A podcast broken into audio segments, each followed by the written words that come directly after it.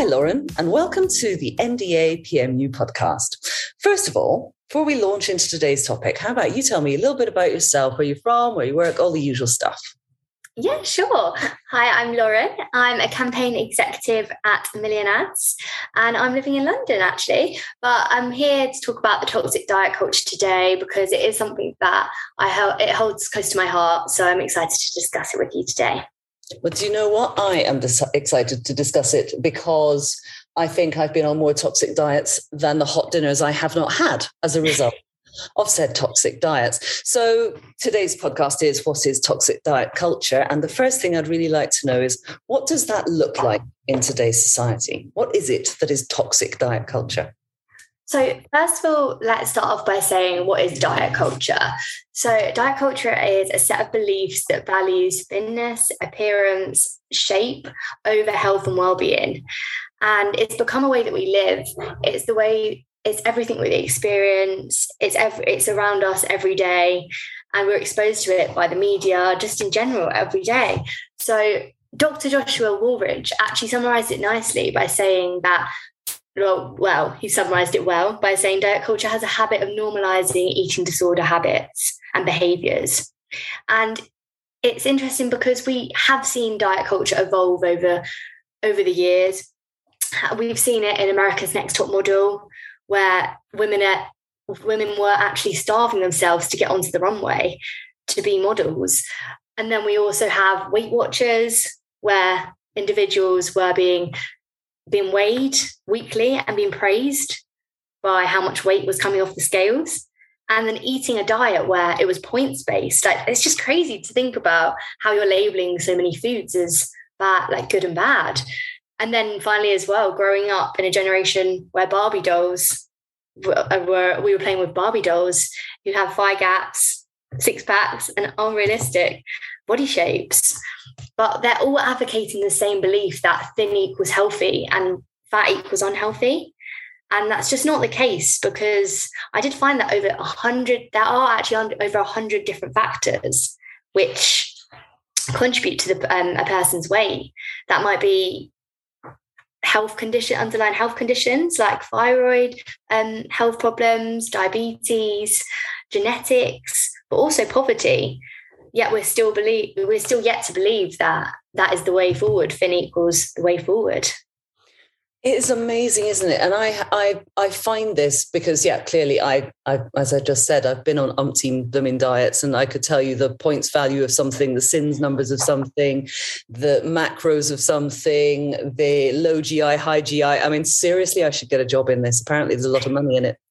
Um, but I have two two children, two boys, and you know they they look at me. One of them's into bodybuilding. The other one is just he's huge. He's six foot two, and he's still only a little teenager. Um, and they're perpetually worried about their weight. We categorize this as a woman thing, but no, they're perpetually concerned about their weight.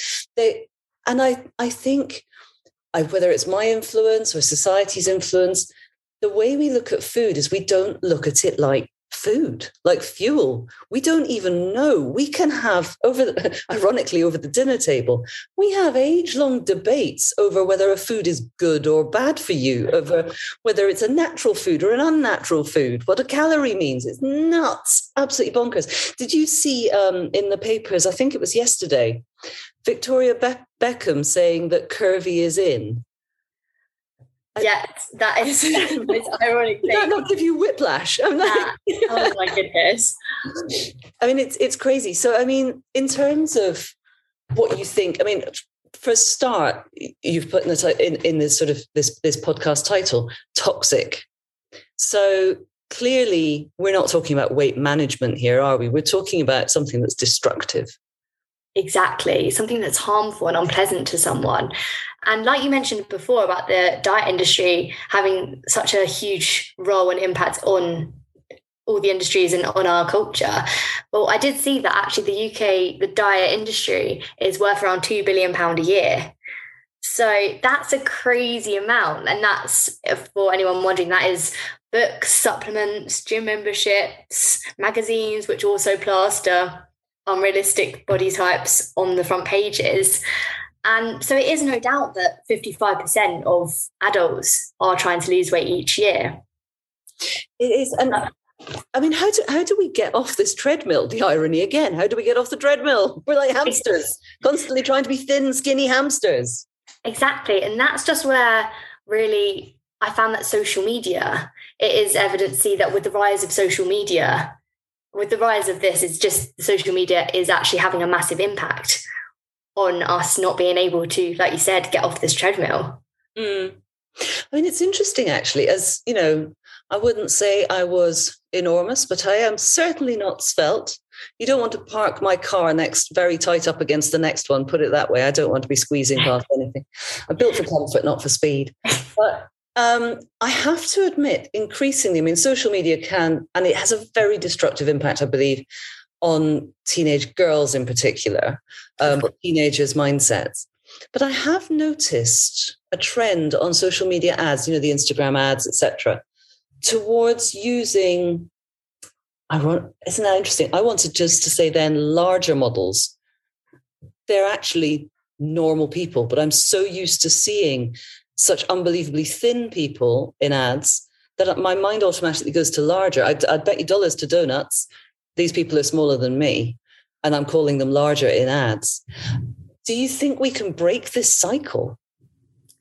So, yes, I do feel like we can break this cycle. Like, I know that there are brands which are doing more to help the situation. Like in back in 2019, Nike brought out a plus size mannequins and plus size collection.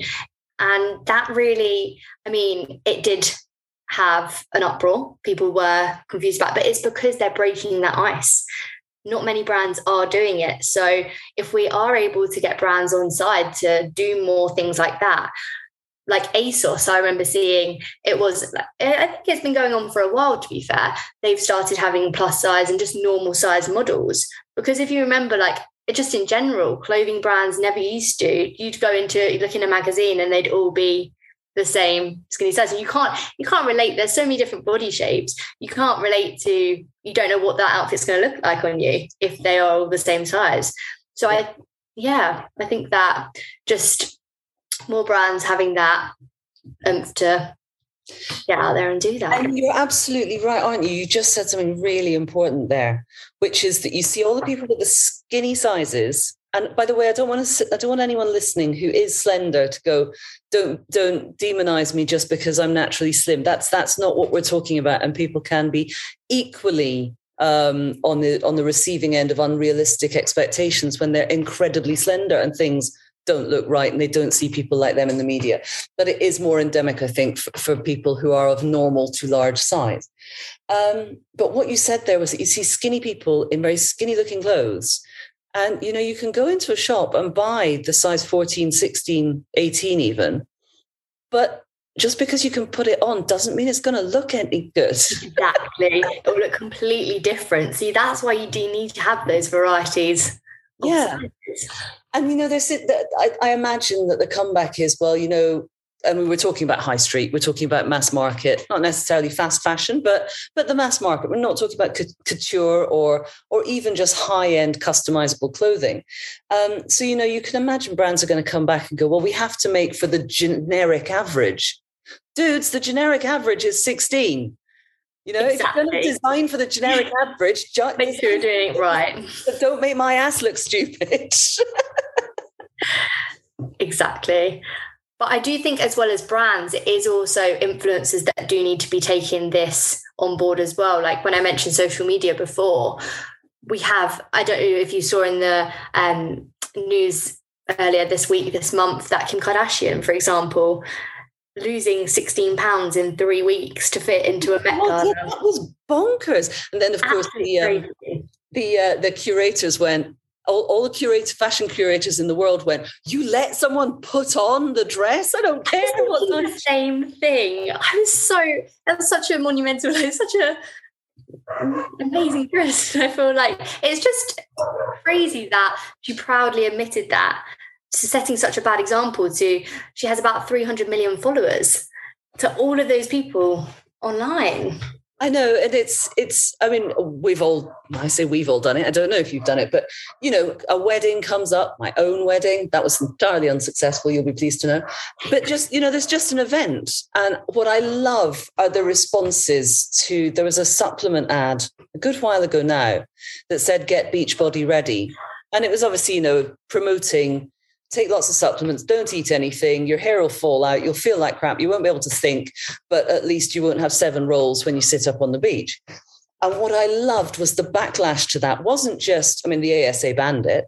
Yeah, exactly. But, but it wasn't just the, the officials coming out and going, this is a bad message. What it was, was lots of people with a with an audience, people with a voice turning up going, taking pictures, very honest pictures of themselves on their own feeds, and going, I have a beach, I have a body, I'm ready.